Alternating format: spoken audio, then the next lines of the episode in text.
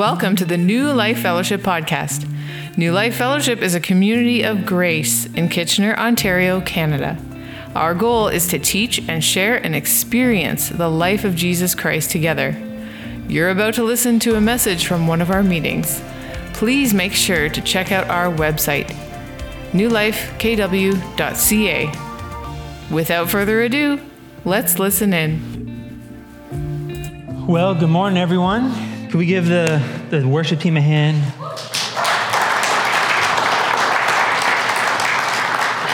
Consider that a tip, Peter. Well, I, I, have a confession to make, and I figure this is as safe as place as any to make such a confession. I have a, a bit of a, an addiction, an addiction to historical plaques.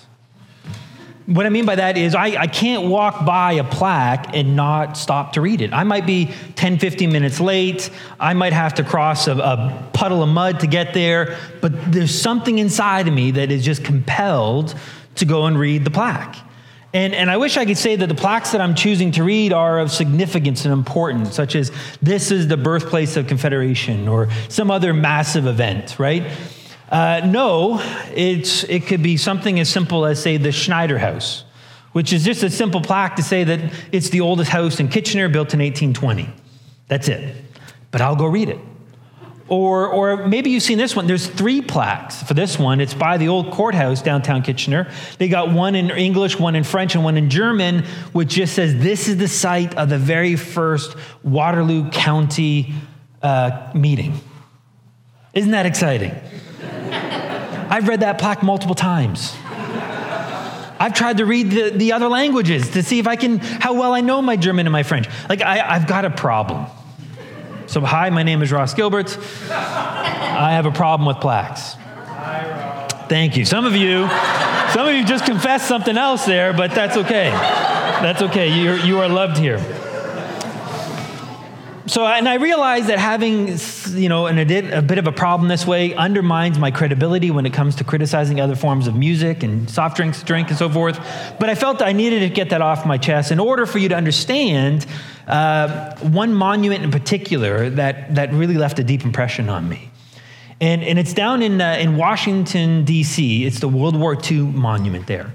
And it's located on, on what they call the National Mall which to me, I hear mall and I think of series of nice little shops and stores and so forth. That's not what the National Mall is. Uh, you've likely seen pictures on movies or on, on the internet of what the National Mall is. It's that piece of land in downtown Washington, D.C., where they've got the Lincoln Memorial on one side and that famous reflecting pool. And then on the other end of the land is the, uh, the Capitol building. And then even shooting off of that You've got the White House and, of course, the, the famous Washington Monument there. They call that the National Mall in the US. And they've got a number of different memorials for the different wars they fought in. For example, there's one for the Korean War and one, a great one for the Vietnam War.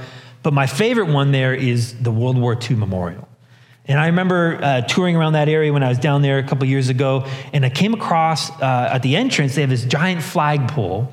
And at the base of the flagpole is this inscription. And it's a powerful inscription.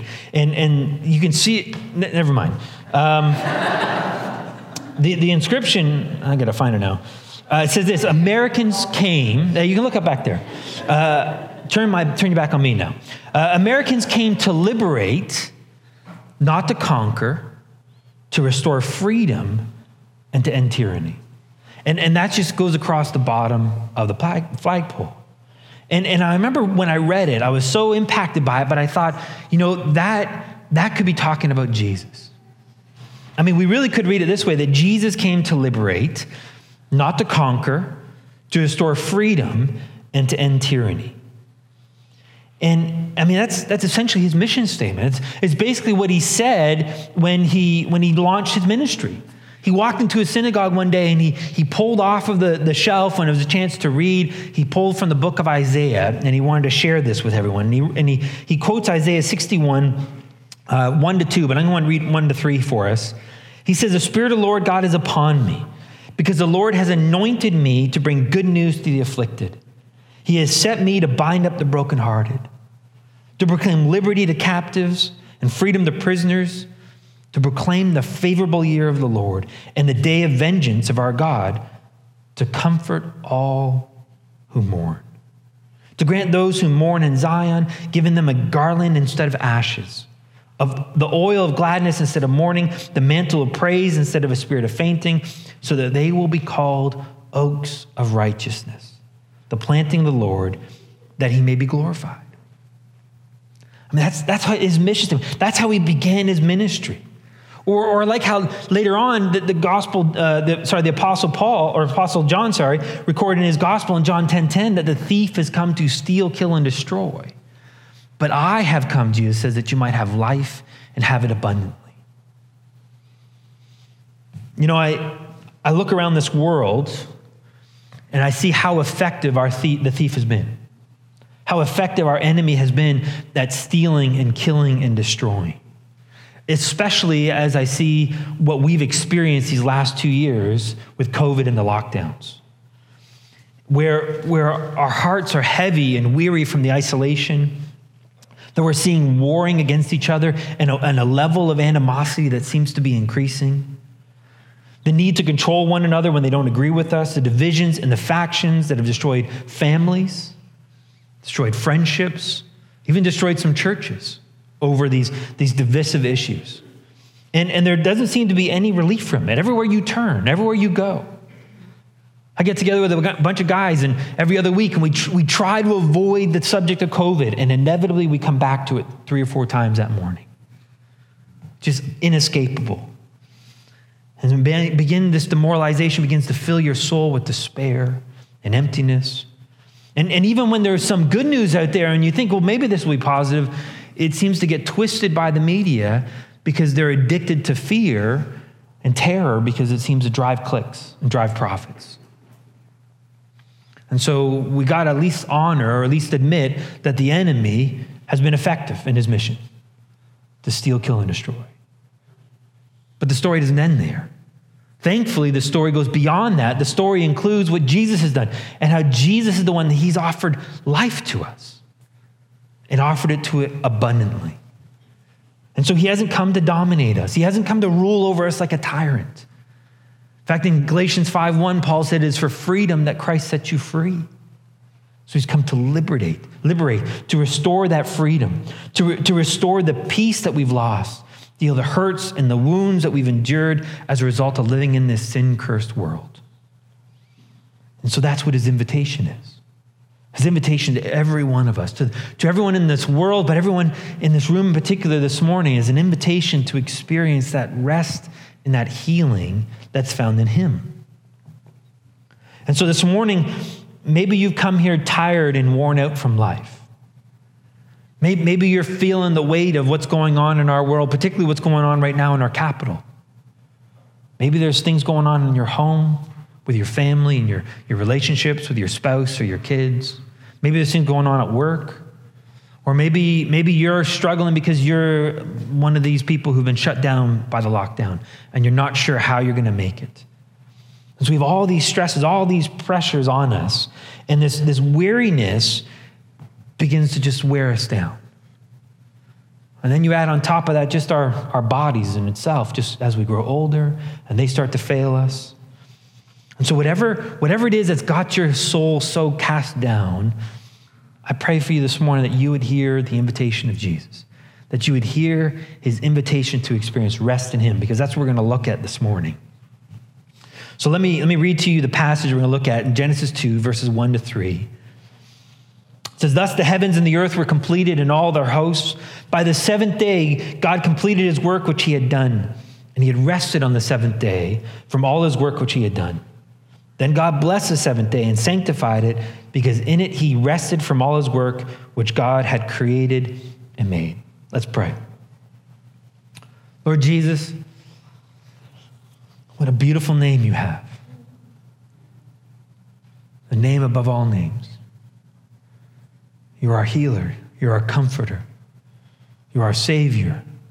You're our Redeemer. And you are our liberator. You came to liberate, not to conquer.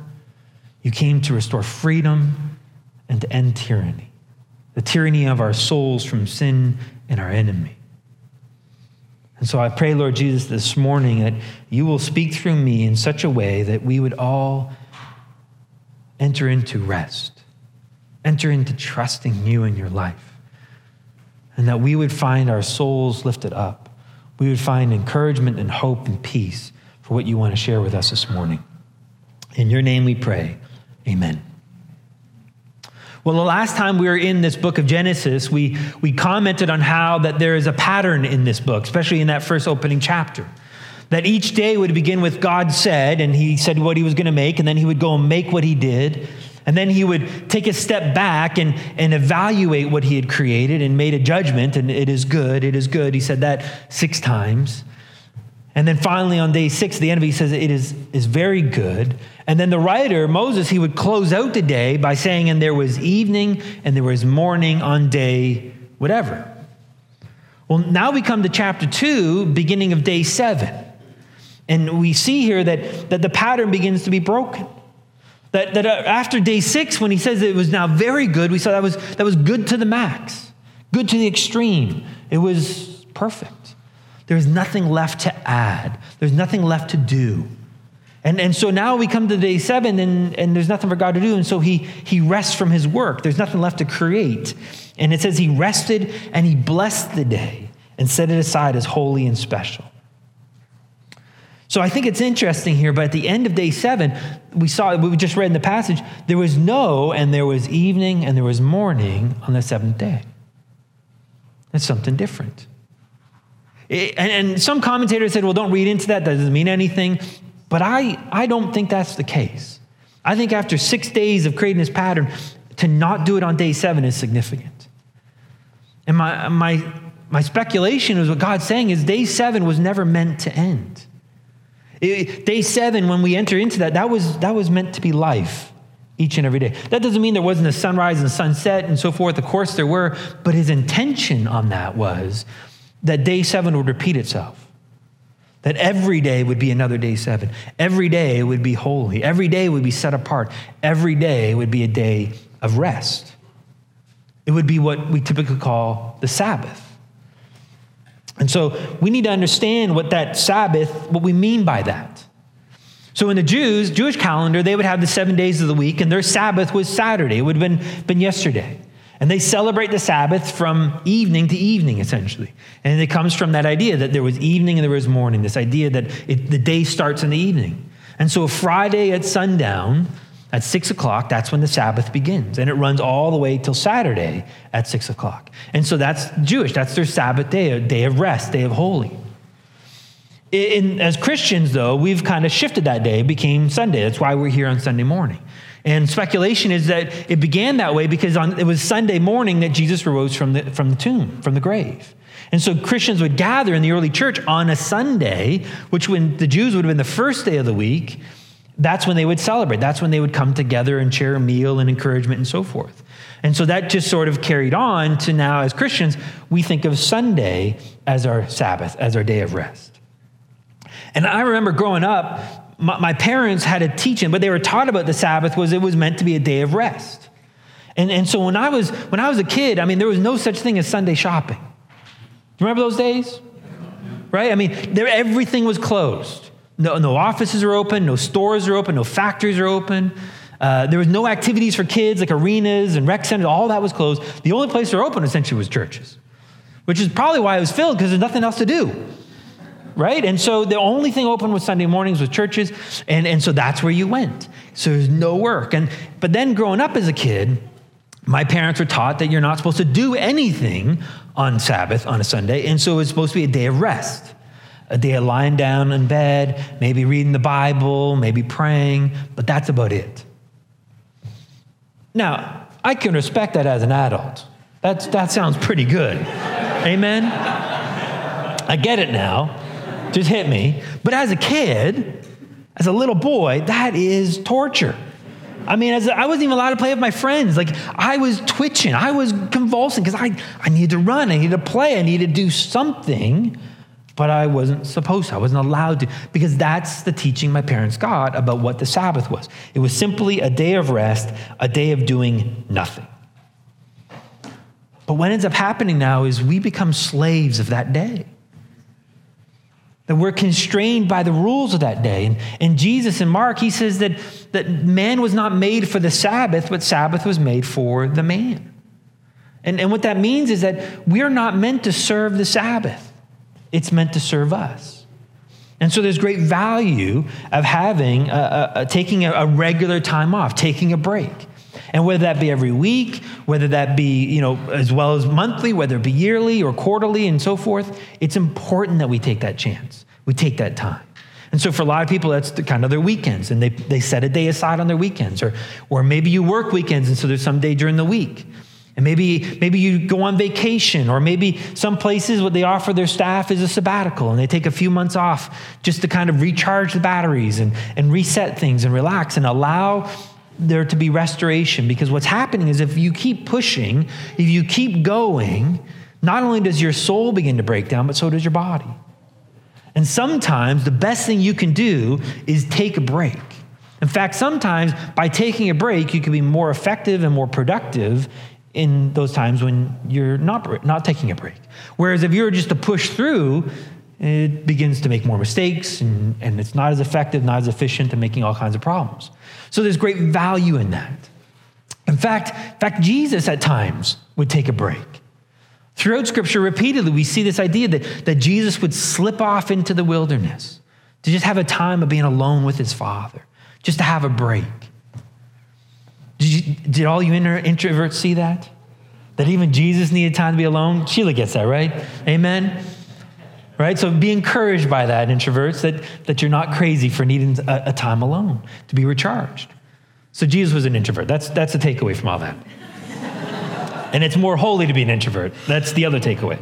I'm kidding. I'm kidding. But, but I think if we think of Sabbath in that way, we're missing the point. We're, we're missing the real invitation that Jesus has for us. That, the Sabbath is more than just having a day off or a day of rest. There's something else to it because what that does is that it limits the Sabbath to just one particular day, but what happens the other days? Well, now it's now it's up to me to work. Now, now it's up to me to, to keep going and struggling. And again, remember what the invitation that Jesus gave us. It was an invitation to find freedom, to find healing, to find rest. And, and maybe the most famous passage of that invitation on Jesus' part is found in Matthew 11.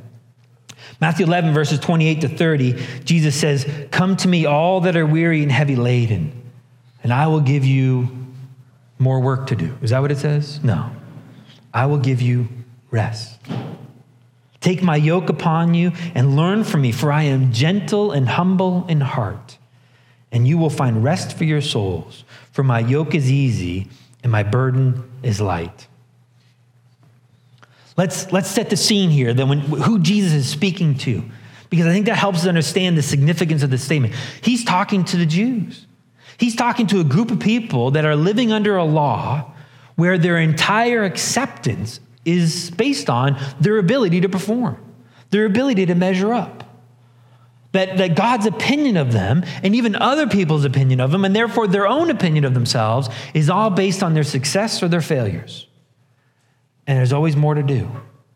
And you can imagine how exhausted and how tiring they were feeling.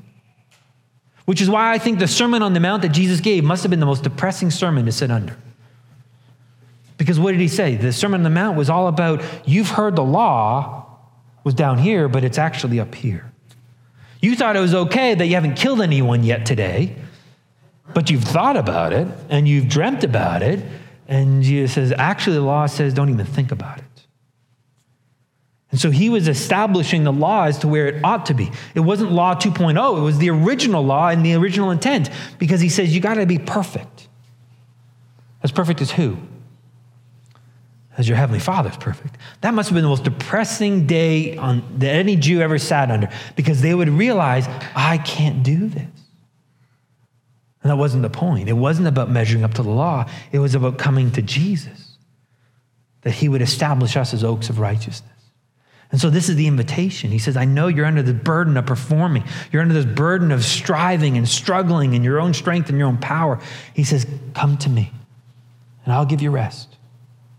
What I have to offer you is an easier life, a more restful life, one of healing.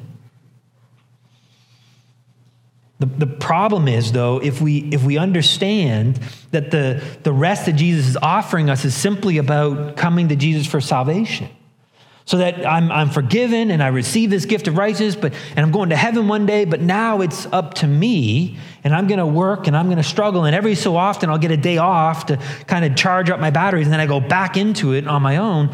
You and I will slip back into a self effort program where, where we will think now it's up to me to live for Jesus. That it's up to me to somehow do my best imitation of Jesus, to live like him and to try to be compassionate and try to be, uh, to be kind and so forth, to have this, this Jesus mentality, even, where once in a while he gives me a day off. But the problem is, that's not what he's inviting us to.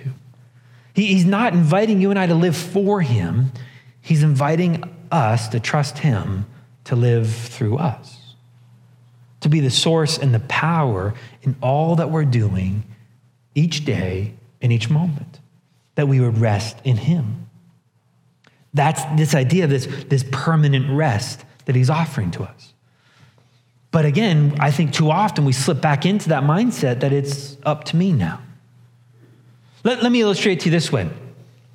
Uh, imagine you're, you're going on a journey and, and you, gotta, you gotta go for a long walk. It's more than a hike. Mm, that's just an hour or two. No, you've got maybe, maybe you're gonna cross the country. It's a long, arduous trek. You can imagine after just a few hours how exhausted and how tired you are. And you sort of begin to drag your feet. And along comes Jesus, but he shows up in the form of a car. I mean, a nice car, because it's an illustration. You can do whatever you want with it. So let's make it a Ferrari.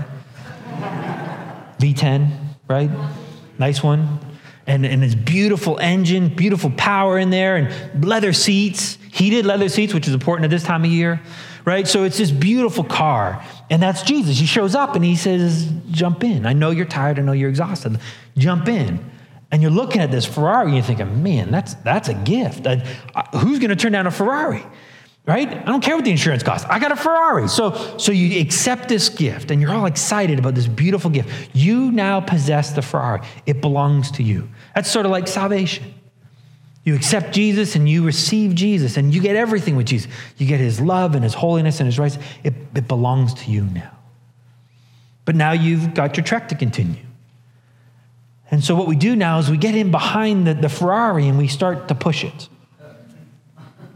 I mean, we stick it in neutral, of course. That would, that would be dumb to put it in first gear. No, no, you put it in neutral and you push the Ferrari now along the way. And, and it's great when it's going downhill. And it's not bad when you're going on a flat surface, but then you come up to these uphill segments and it gets real tough. And you think about it and you get some counsel and you, you, you read some books and you come back and you say, I got to use my legs more. And I got to really bear down. And I just got to try harder. And you just push and you push and you push. And for many people, that's the Christian life where they think they got to be the source of power when they've got the beautiful power of the car, of Jesus. And so, what Jesus is inviting us to do is to jump in the car, turn the key, turn on that, that, that beautiful rumble. Oh, my soul, that rumble is gorgeous. Look it up, you'll understand, right? and, and so, turn the key and start that sucker up and let the power of the car move you. And that's what we're looking for in this Christian life that we're going to take advantage of Jesus in Him rather than living out of our own very limited skills and limited power. And that's the Sabbath rest that each of us can experience. Whether you're, you're relaxing on a cruise ship, whether you're lying on the couch watching football, whether you're, you're looking after the kids while you're at work, whether you're folding laundry, whether you're making dinner, whatever it is you're doing, you and I could experience that kind of Sabbath rest. Because the rest that he's offering us is not passivity. It's not lying in bed doing nothing. It's continuing on to live today. Let me, let me share why, why I think that is what he's offering us today is because really the writer of Hebrews in chapter 4 expressed this to us. That was the invitation.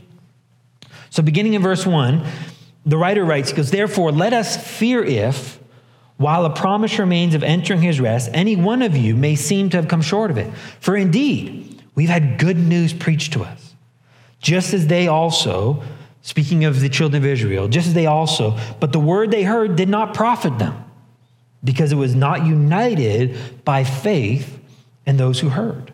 So he's saying they heard it, they heard the invitation, but they never actually trusted God with that invitation. For we who have believed entered that rest, just as he has said, As I swore by my wrath, they shall not enter my rest. Although his works were finished from the foundation of the world. You can see the, the writer now is harkening back to Genesis. But, but look what he goes on. He says, For he has said somewhere concerning the seventh day. I love that, by the way. Do you notice the writer of Hebrews here? Somewhere God said. I mean, it's in the book of Genesis, really, chapter two. It's not that hard to find, right? And yet, even, even the writer goes somewhere. So if you've ever, like, I know somewhere in the Bible it says, feel good, you're in good company, all right? I just wanted to, to share that part with you, right? Uh, but so, for he said somewhere concerning the seventh day, and God rested on the seventh day from all his works. And again in this passage, they shall not enter my rest. Therefore, since it remains for some to enter it, and those who formerly had good news preached them fail to enter because of disobedience. For again, fixes a certain day, today, saying through David after so long a time, just as he has said has been said before, today if you hear his voice, do not harden your hearts. For if Joshua, remember Joshua led them out of the wilderness into Canaan, into the promised land. For if Joshua had given them rest, he would not have spoken of another day after that. So there remains a Sabbath rest for the people of God. For the one who has entered his rest has himself also rested from his works, as God did from his. Therefore, let us be diligent to enter that rest. So he's, he's picturing this idea of how the children of Israel were leaving the wilderness to go into the promised land, this land of, of plenty, this land of rest, Canaan.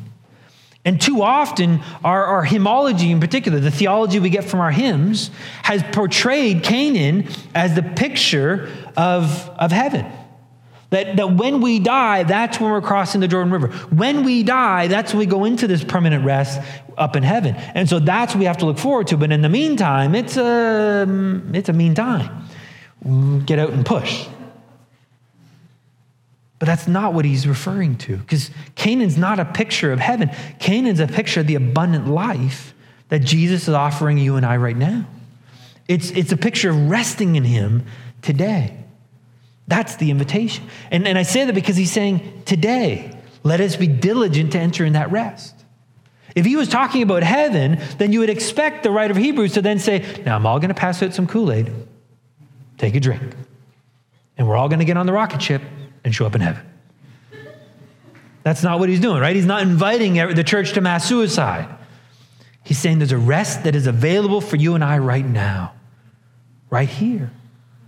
And he's inviting us to be diligent to entering into that rest. Well, why don't we just experience this rest all the time? Why is there this idea of being diligent to it? Because the reality is, nobody constantly lives in this state of rest right? Nobody does. So if you're thinking, man, I struggle, welcome to the human race. Right? We all struggle. We all vacillate in and out of it at times. The question is, well, what causes us to miss out on it? And, and the answer is one word it's unbelief. That's what the writer of Hebrews was getting at. This specifically, it's an unbelief in the goodness of God and the power of God replaced with the belief that it's up to me. That, that I need to be the source of my own power and my own strength and my own ability. And so I, I believe that God won't come through. That he's, he's not going to be enough for me. That, that, that I need to go and look to somewhere else, myself or other people or something or my circumstances, and that, that, he, that I need to do something. In fact, it makes sense that I need to do something. I mean, clearly, God expects me to, to pull my own weight and do some things on my own. And, and so now, when I'm feeling alone and I'm face to face with that challenge, I gotta, I gotta dig deep. I gotta work harder. And, and so what ends up happening is I, I begin to experience things like fear and anxiety and, and being overwhelmed by my circumstances to the point where I feel like I need, I need to get some control. I need to get control on my life. I, I got to control the world at large and what's going on in politics and the government, and, or, or I got to control what's happening at work, or, or I got to control my spouse, or I got to control my kids. I just got to get some kind of control in my life so I don't get hurt, so I don't get overwhelmed. Or, or I begin to think about I just need some, some guidelines. I need some standards. I need some rules. I need, I need some law to live by. And that way I'll know I'm doing okay. That way I know that I'm pleasing. And that way I know that I'm making good choices. And, and that way I'll be able to overcome this sense of shame and guilt because I, I haven't struggled with that anymore. I don't struggle with that addiction, that, that drinking problem, or overeating, or pornography, or, or I don't struggle with this sin, whatever it is. I, I just need to, to guard myself against those things. And so we double down on that. And then, even if you are successful in all that, it really just stirs up pride the sense that I can do it, that I can pull it off. And it's all self effort because I'm the one who's trying to engineer a solution out of this problem. I'm the one trying to organize and, and figure out how to, how to push my way through the problem, to find this power and to struggle through whatever I'm up against. And it's all sin. Not, not because it's immoral, not because you're lying and you're cheating and you're manipulating and you're, you're taking advantage of other people. That's not what makes it sin. Romans 14 23 says, whatever is not of faith, whatever is not trusting Jesus is sin. And so there might be some very moral, good looking things that you're doing. But because it's not coming from Jesus, it's missing the mark. It's missing the point of it. Because it's trusting Jesus that's the key. And so the result of this, of living this way, is really just a thinned out and weary soul where you just feel like you're, you're one millimeter, like you just spread so thin, one millimeter thick, just exhausted and tired. And that makes sense because in Romans 6.23, Paul tells us the wages of sin is death. When we're trusting in the flesh, when we're trusting in ourselves, because we're not trusting in Jesus, we can expect to experience death. Not separation from God, but experience death in our soul and even in our bodies. And that's that experience of panic and anxiety, that sense of being overwhelmed and out of control. It's being easily frustrated with other people because they're blocking our goals. They're not making life easier for, for us. And so we fail to offer compassion and understanding and grace and love. Instead, we offer anger and name calling and criticism and tearing other people down. And we look to run away and hide from life's challenges. Just escape. Just run away, hide. Even at times wishing life itself would end. That, that either, either Jesus would, would come back and just take us all home and it would be the end, or maybe I could just slip away quietly in my night. Because I'm, I'm just too overwhelmed with tomorrow.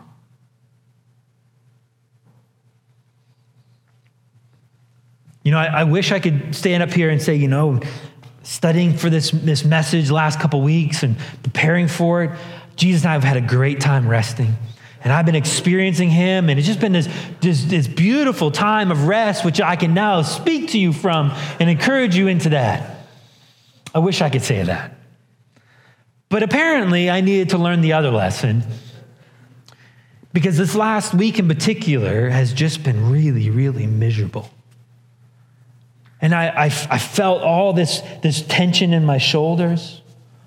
And, I, and I, find, I found myself just constantly thinking about what's going on in this world, particularly what's going on in our capital right now. And, and watching the, the animosity being played out. Now, please understand, one side is not better than the other side. Both are sort of mirror images of each other. Because you've got people walking up to the Capitol and they're threatening the, the violence, and, and it's a very small number, but there's a number of other people that have some very colorful messages for our prime minister. And that's not Jesus.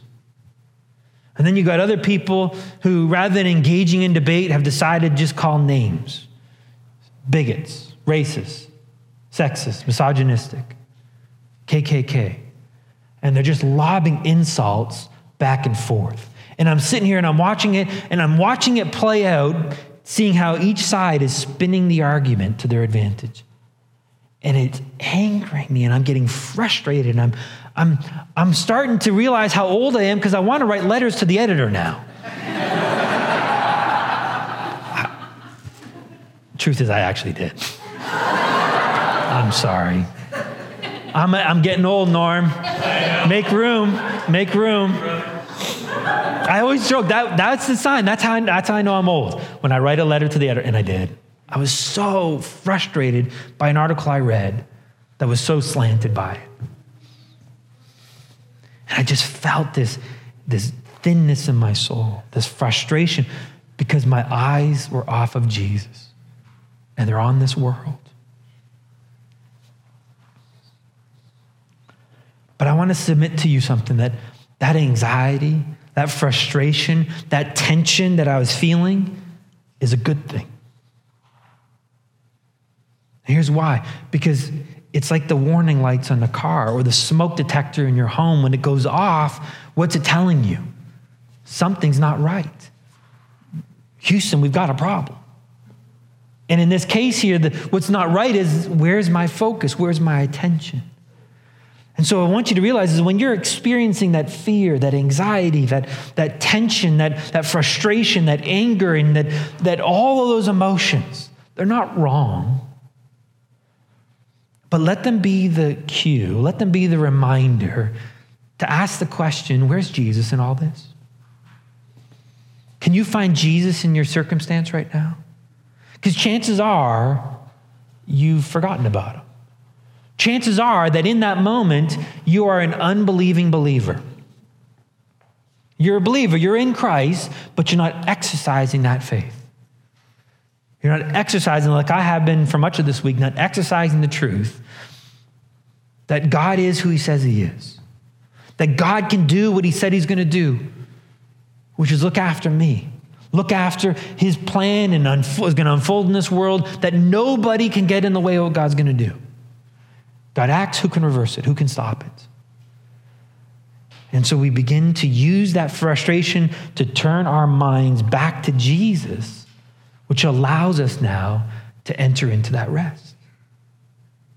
You see, if it's unbelief that causes us to miss out that rest, what is it that's going to allow us to enter into that rest? It's well done.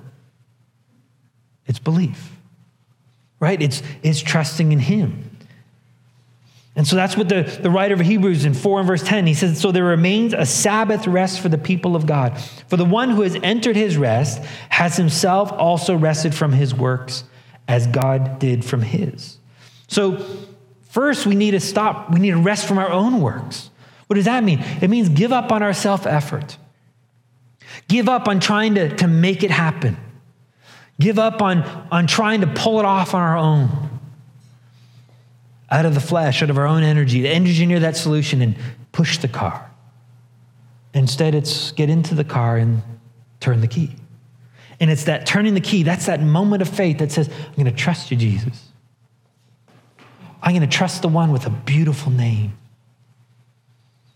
That when, when you're seeing in this world, and, and this is what Joy was sharing with me during the worship time, that the world we're seeing all of these horrible names being tossed around on, on each other. And yet we have this beautiful name of Jesus. And we can turn our eyes above the muck and the mire of this world and the fray and, and focus in on Jesus and turn the key and say, okay, Jesus, I'm going to trust you. And I, I, I want to hear from you. And now we can stop trusting in our own efforts to overcome that sin that we're struggling with. We can, we can stop our own efforts of trying to become acceptable to, to other people or maybe even to God and rest in the knowledge that He's already done it. We can stop trusting our own efforts to repair the relationship that we're, we're struggling with, maybe a marriage or a friendship or with a child. And we can stop trusting our own efforts to make life look what we think it should. And instead, we lean into Him and we trust Him. Now, what that means, how that looks like, is anything really. Maybe you turn on some worship music. I'm, I'm convinced that the reason that we start every, every church starts with some music at the beginning of the service is because the drive over was trouble. right?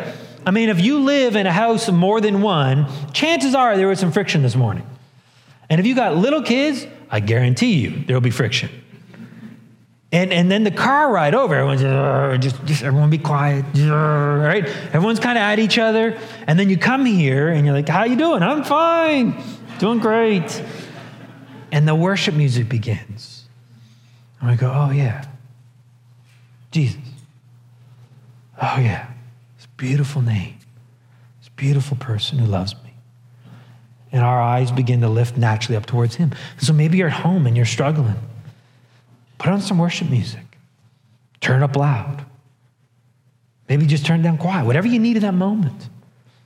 Many times, what we've done at home is, is we've just gone back and we've watched some of the worship music that we recorded when we were online. And, and when, I get the kids, pick one they like, pick your favorite, and they all just pick one, and, and we watch them. And we just, it's really cool and exciting to see the familiar faces. But what's great is to hear the music and the encouragement to lift our eyes back to Jesus. And when we've done that in our home, it's amazing how the anxiety and the frustration that's been high just begins to lower because we're resting in Jesus.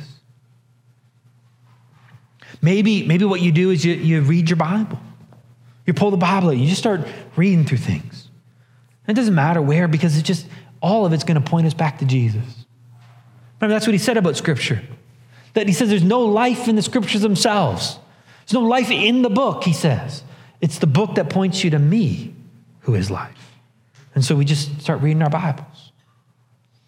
Maybe it's maybe it's a read a devotional. Maybe it's it's call up a friend and ask them to pray with you.